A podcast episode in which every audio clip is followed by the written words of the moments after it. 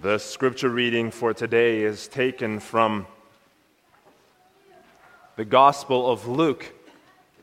And we'll be reading together from Luke chapter 5, verses 29 to 39, specifically focusing on the verses 36 to 39. Luke 5, verses 29 to 39, specifically focusing on verses, pardon me, verses 33 to 39. So Jesus has just been traveling around Galilee. This is still within his Galilean ministry. And he has been teaching, preaching, and healing throughout this time. And the more he does, the more opposition begins to rise up against him. We come to our passage here. Then Levi, who Jesus had just called to a new life, called to follow him, then Levi gave him a great feast in his own house. And there were a great number of tax collectors and others who sat down with them. And their scribes and the Pharisees complained against his disciples, saying, Why do you eat and drink with tax collectors and sinners? Jesus answered and said to them, those who are well have no need of a physician, but those who are sick. I have not come to call the righteous, but sinners to repentance. Then they said to him, Why do the disciples of John fast often and make prayers, and likewise those of the Pharisees, but yours eat and drink? And he said to them, Can you make the friends of the bridegroom fast while the bridegroom is with them? But the days will come when the bridegroom will be taken away from them. Then they will fast in those days. Then he spoke a parable to them. No one puts a piece from a new garment on an old one, otherwise, the new makes a tear. And also, the piece that was taken out of the new does not match the old. And no one puts new wine into old wineskins, or else the new wine will burst the wineskins and be spilled, and the wineskins will be ruined.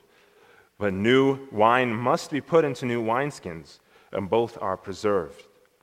And no one, having drunk old wine, immediately desires the new, for he says, The old is better.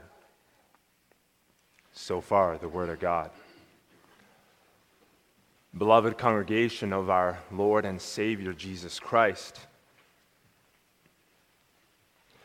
have you ever worshiped elsewhere?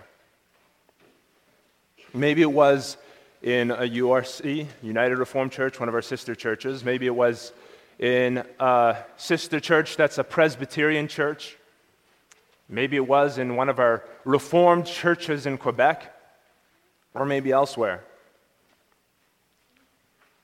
And while you were there, you experienced a different order of worship. You experienced people worshiping in different ways than you yourself were used to. It can seem a little bit strange sometimes when you're found in these situations. It can maybe even seem a little bit uncomfortable because that's not what you're used to. But then as you leave, what's on your heart? What's on your mind? As you leave that particular church.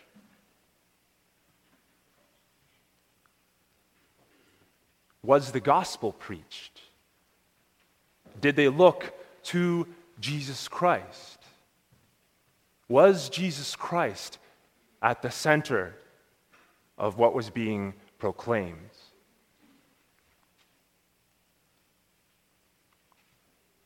When we look to Jesus Christ, then suddenly these changes become more peripheral things, don't they?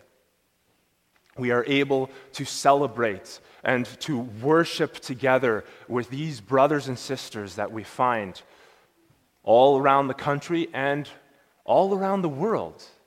Because we join together with them in proclaiming Christ. We join together with them in worship.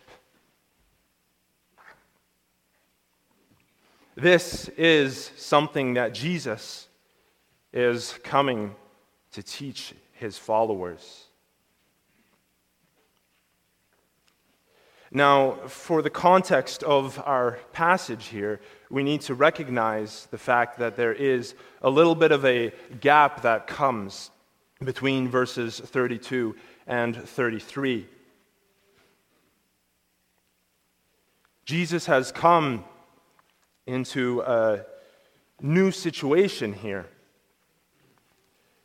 Here in Luke 5, Luke makes it seem almost like he makes it seem almost like the Pharisees are the ones who are speaking in response at this very same dinner that Jesus Christ is at, celebrating with the tax collectors and the sinners.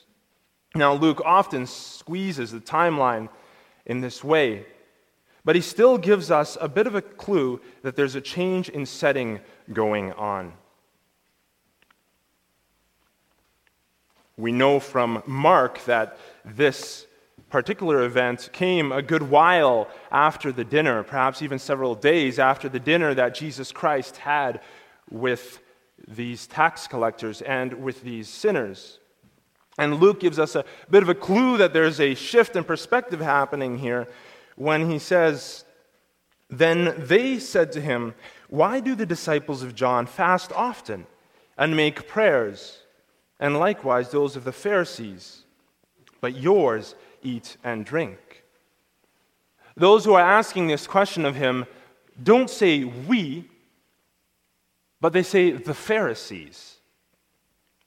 Talking about them as the Pharisees shows that it's someone else that's speaking.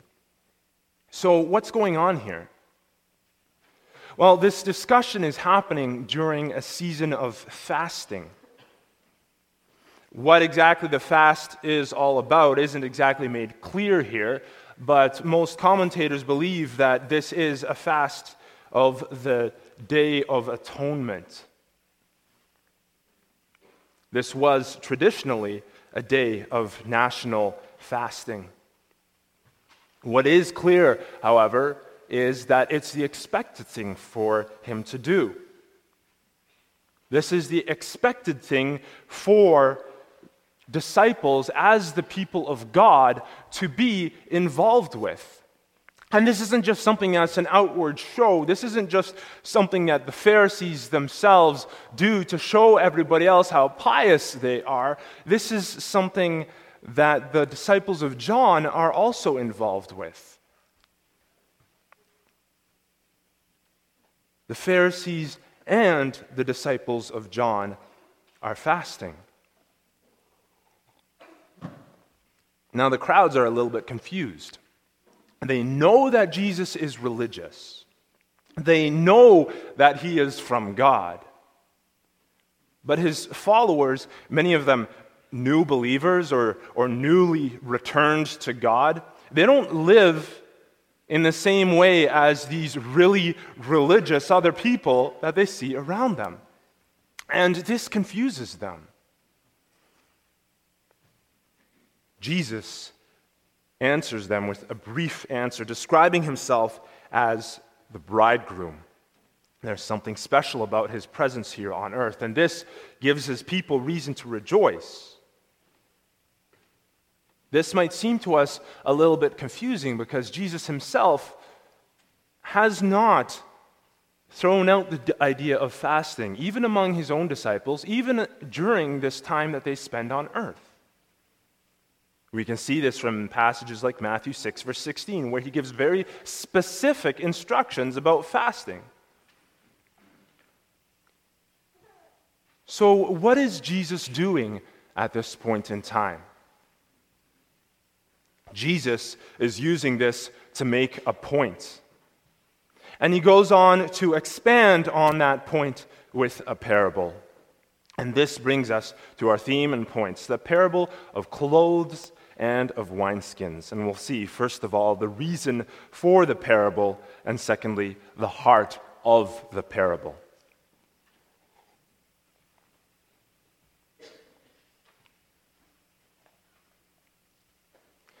Now, in this first step of Jesus' ministry in the Gospel of Luke, he has been going from place to place, using the town of Capernaum as his home base, and going from place to place throughout Galilee and preaching and teaching. Now, who Jesus came for has just been recently explained. Jesus had just revealed who he, as Messiah, had come for. And here in Luke chapter 5, we see this unfolding piece by piece. He started out first with reaching out to fishermen who were rough men. But they were men who recognized their sinfulness and their unworthiness before him. They were men who got up and they were willing to leave everything behind in order to follow him. Secondly, he reached out to someone who was ceremonially unclean, bringing him back into the fold. This was a leper who had been left on the outskirts of the people of God, and he brought him back into the fold. Third, he followed that by restoring a lame man, not just someone who was physically lame, but somebody who needed the forgiveness of sins. So he didn't just restore him in his physical body, but he restored his relationship with God himself. And then he concludes that with emphasizing his own authority and his own calling over and against the religious leaders and calling somebody who they despised and rejected above everybody else a tax collector. And he called him with the words Follow me. So he's made it crystal clear who he's coming for. And he highlights this. He highlights what goes on after these four beautiful events with the words of our passage here in Luke chapter 5. I have not come to call the righteous, but I have come to call sinners to repentance. I have not come to call the righteous, but I've come to call the sinners to repentance. Now, in talking about the righteous here, he has let it cut in two ways. First of all, he was talking about those who were genuinely righteous before God, who were washed clean by their repentance they're reaching out to God, they're asking for forgiveness, and they're offering sacrifices. God had granted them the opportunity and the way in which to be clean before Him. God had given them a way out, God had given them a substitute. They are the 99 sheep who already belong to God, and He leaves them where they are, and He goes after those sheep that have wandered those sheep that need his help, those sheep that will hear his voice. But he's also been talking to those who are self righteous, those who are legalistic and feel that they've done everything that the law demands of them. They are upholding the law to every to, to its most extreme points, and they have built hedges around it in order to protect the law from being broken. They feel they're doing pretty good if they can't come to see their need, if they see themselves as righteous, Christ hasn't come to call those who think themselves to be righteous to repentance. That call would simply bounce off of deaf ears. Why should they repent if they feel themselves to be righteous, they think? And so his call reaches out to those who see their need. But Jesus wants to drive this home for those who have come to follow him, those who have come to hear him. Jesus wants to drive this home for them. And so he, first of all, not just reveals who he has come for, but he uses this opportunity to reveal who he is, what he has come to do. So this day of fasting comes. This is why Luke, by the way, has tied this to the previous passage, immediately following it with, Then they said to him, because it has been intimately tied to the previous verse there, who Jesus has come for. But this is a new day, a day in which fasting comes. Now, like we saw before, we're not exactly sure which day of fasting it is, but we do know that everybody was involved with this day of fasting. And so we'll take a look at what exactly a day of fasting like this would have involved, why people would have felt obligated to do this. And so we'll look together at Leviticus 16 for a moment. Leviticus chapter 16, verse 29 and following.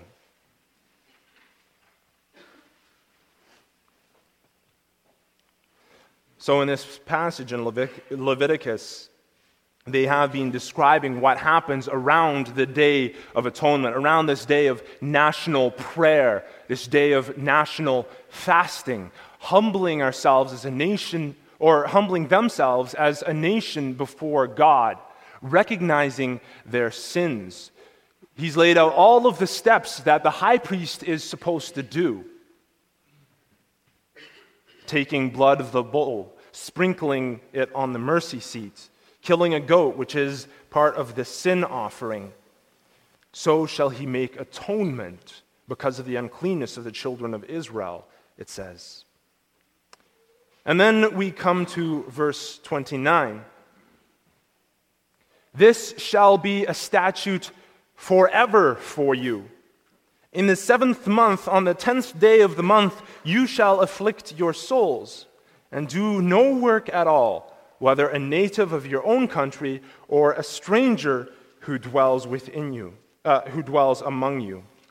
For on that day the priest shall make atonement for you to cleanse you, that you may be clean of all of your sins before the Lord. It is a Sabbath of solemn rest for you, and you shall afflict your souls. It is a statute forever. You shall afflict your souls. Other translations have it as, you shall afflict yourselves. This was something that God had called his people to do. Something that God had called his people every time to remember, time and time again. Now, if this is the situation that the disciples of the Pharisees and the disciples of John find themselves in, where the entire nation is afflicting themselves through fasting. The entire nation is afflicting themselves through humbling themselves before God in prayer. You can imagine their confusion. You can imagine the confusion of all of these Jews who are following and listening to Jesus. This is a day of fasting. This is a day of prayer. What's going on here? Why aren't you fasting? The disciples of the Pharisees fast, and they are seen as more righteous. But it's not just even the disciples of the Pharisees who are fasting, it's also the disciples of John who are fasting. What's going on here, Jesus? We know that you are closer to John. Why are you not fasting as well? Well, Jesus has been building up to this. If you look at the miracles, if you look at everything that's been going on before that, he has made a man clean. He has restored him to the people of God. He has forgiven a man's sins, restoring him to a right relationship with God. And now he's revealing one more part of who he is and of what he's done. He has deliberately chosen not to fast on this day. Why? Can you make the friends of the bridegroom fast while the bridegroom is with them?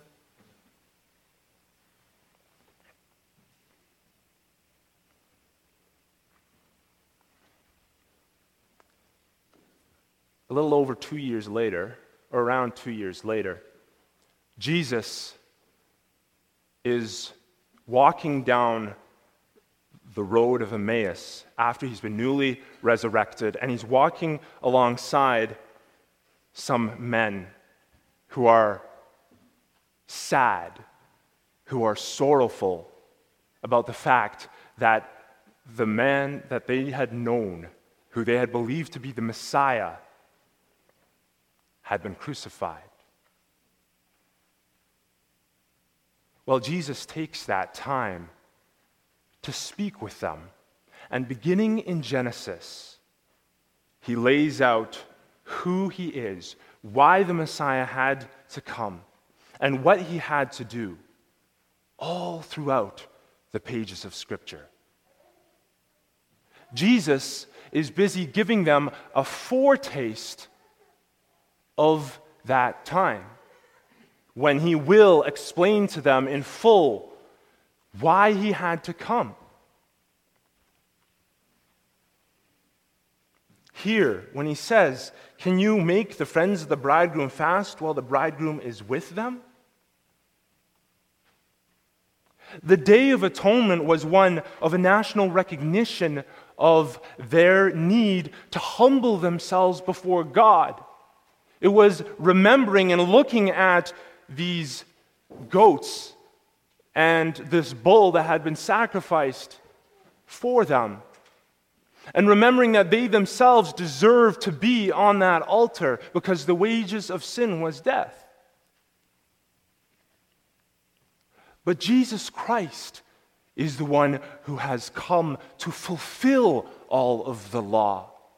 Jesus Christ is the one who has come so that his people might be washed clean. And so he's looking back at that. He's looking at the purpose of the law. And he says, I am here to fulfill that. I am the bridegroom. Can the friends of the bridegroom fast while the bridegroom is with them? He is highlighting his task here on earth.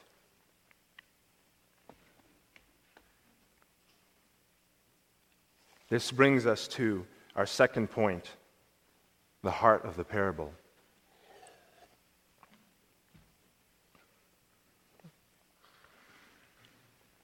Jesus unfolds who he is and what he's done or what he will be doing. And then he goes to show those who are listening to him that they need to change in order to understand who he is. They need to begin to look at the scriptures through him as its lens.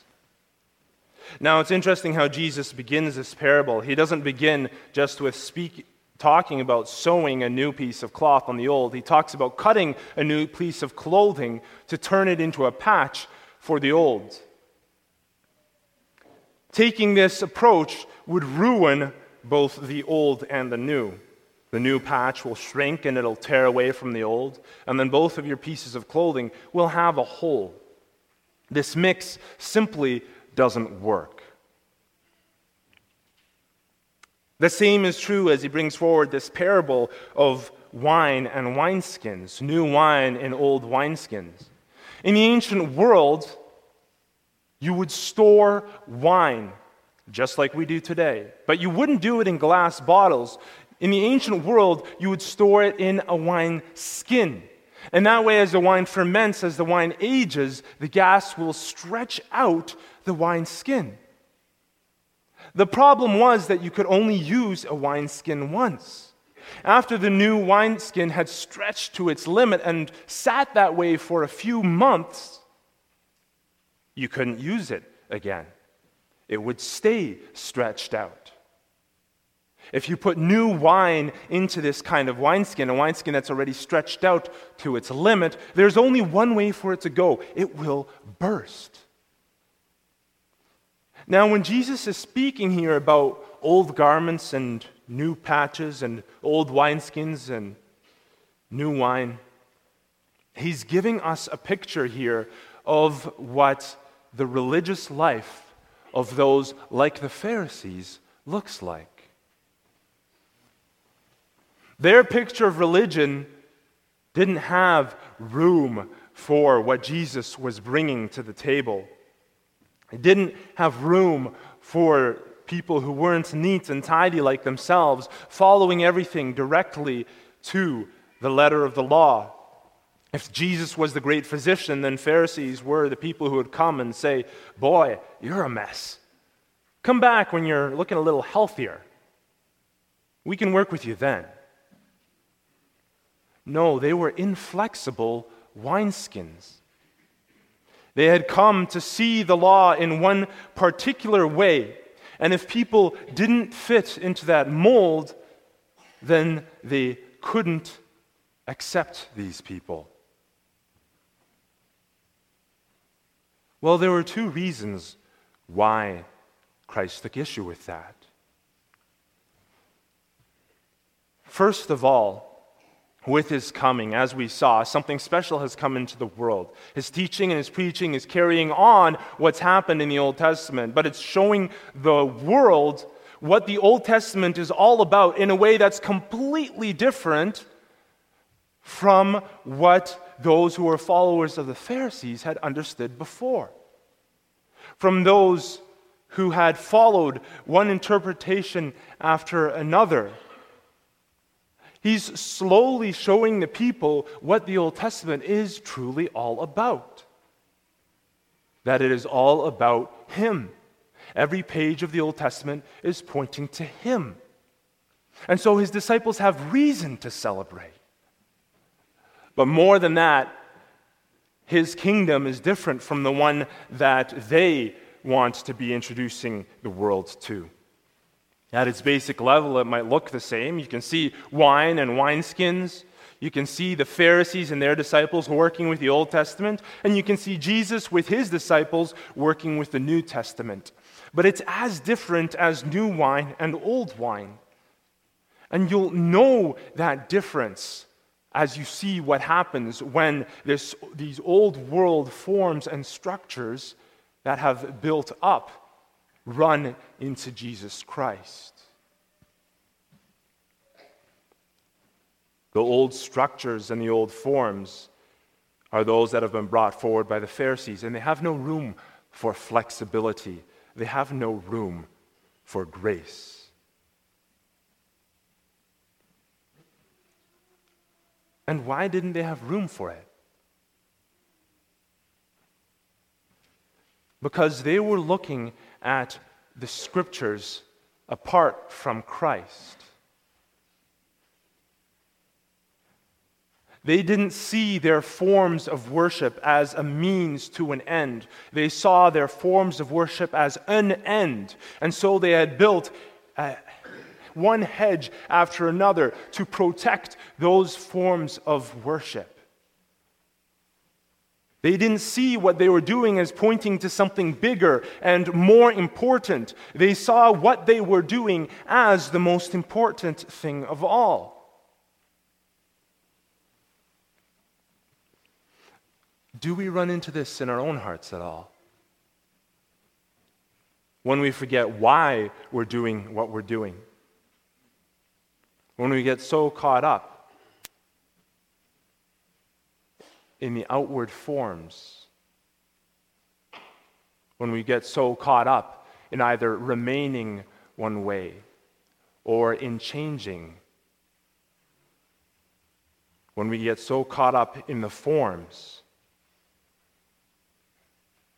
that the glory of God falls by the wayside. We begin to lift up our own standard instead of God's word.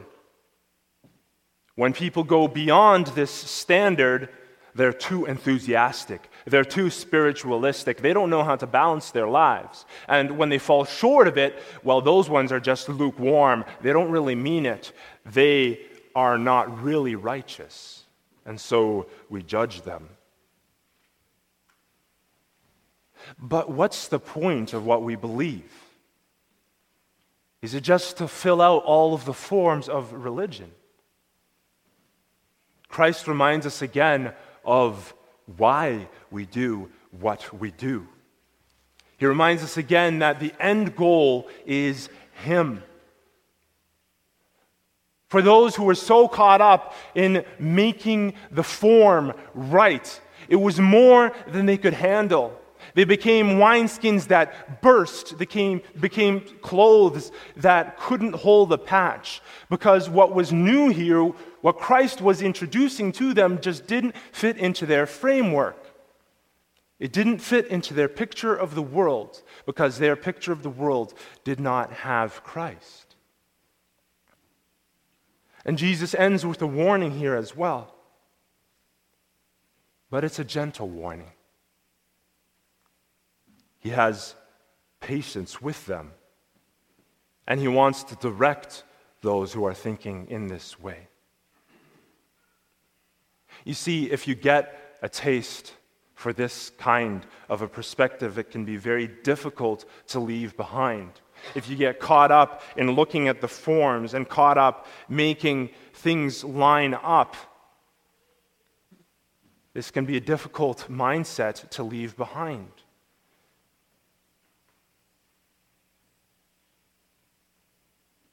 From their point of view, it's the best way to do it. For no one, Jesus says, after drinking the old, desires the new, for he says the old is better. The old life, the old ways, the old forms are tasty in their minds. They can be tasty in our minds. It's only natural for people to feel this way, Christ tells us. This is the way that all human nature goes. But Jesus has brought new wine. All of the scriptures point to him. And their old understanding of scripture doesn't have room for that. And so he calls them to move away from that and to look to him. We are called to look beyond outwardly holding the forms. We are called to look behind the way that we think that things ought to go, however naturally precious they might be to us, and to fix our eyes on Jesus Christ. We can't mix the two. We can't hold as absolute guides in our lives, both the gospel that Jesus offers and our own opinions that go beyond the Word of God, trying to create a hedge around the Word of God. We can't use our own opinions that go beyond the Word of God as a measure of someone else's spirituality. We can't just try to put a patch on things when deeper change is required. If we try, we'll ruin both the old and the new we need to look to Christ. We understand this when dealing with cloth.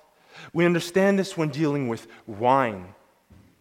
Let us be reminded by this to look at this in our walk with Christ as well, fixing our eyes on Him. This is the next step in Christ's revelation of Himself as He is on earth the next step of his revelation of himself in redemptive history. He's given the Pharisees and the disciples of John the opportunity to move away for a moment from this focus on themselves, their traditions, the way that they understand things, and to fix their eyes on Him. Not making comparisons, not becoming a patchwork of mismatched patterns and practices, but being made new, transformed in His image, fixing our eyes on Him.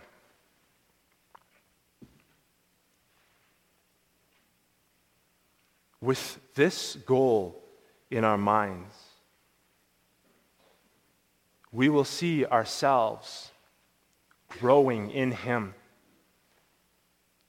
With this goal in our minds, we'll see those around us transforming as they follow in His footsteps as well. We, able, we will be able to deal with each other in grace. We'll be able to look at each other when we're falling short. When we see somebody as falling short, somebody who's perhaps young in the faith, somebody who's just a little seedling in the faith. And we be, will be able to walk alongside them, taking them with us as we both strive to direct our hearts to our Lord Jesus Christ. Because at the end of the day, it's He who has come with the new. The focus of all of the scriptures from the first, of, first page to its last Jesus Christ. Amen.